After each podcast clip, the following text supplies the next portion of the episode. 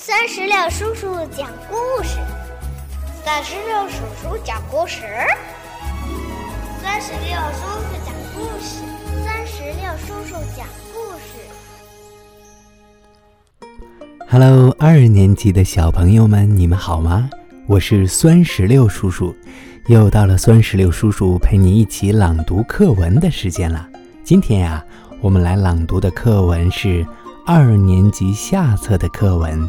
小柳树和小枣树，你准备好了吗？小柳树和小枣树，院子里有一棵小柳树和一棵小枣树。小柳树的腰细细的，真好看。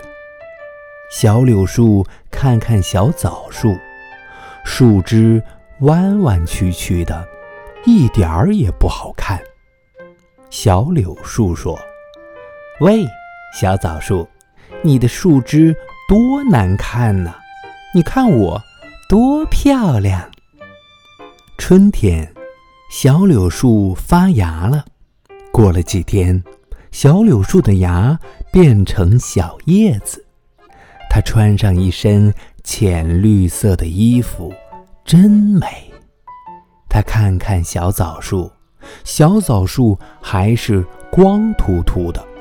小柳树说：“喂，小枣树，你怎么不长叶子啊？你看我多漂亮。”又过了好些日子，小枣树才长出了小小的叶子。这时候，小柳树的叶子已经长得又细又长了，它在微风里得意地跳起舞来。到了秋天，小枣树结了许多又大又红的枣子，人们把枣子打下来，坐在院子里，高高兴兴地吃起来。小柳树看看自己，什么也没结。他想：从前我总是说枣树不好看，这回他该说我了。可是过了一天又一天，小枣树什么也没说。小柳树实在忍不住了，就问小枣树。你怎么不说我呀？小枣树不明白，问道：“说你什么呀？”小柳树低下头说：“说我不会结果子呗。”小枣树温和地说：“你虽然不会结果子，可是，一到春天，你就发芽长叶，比我绿得早。到了秋天，你比我落叶晚，再说你长得也比我快。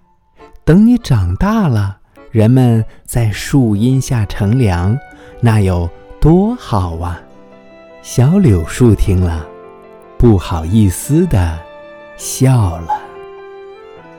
好了，小朋友们，我们的课文就朗读完了。那酸石榴叔叔也想问一下你。听完这个故事以后，你觉得他是在告诉我们一个什么道理呢？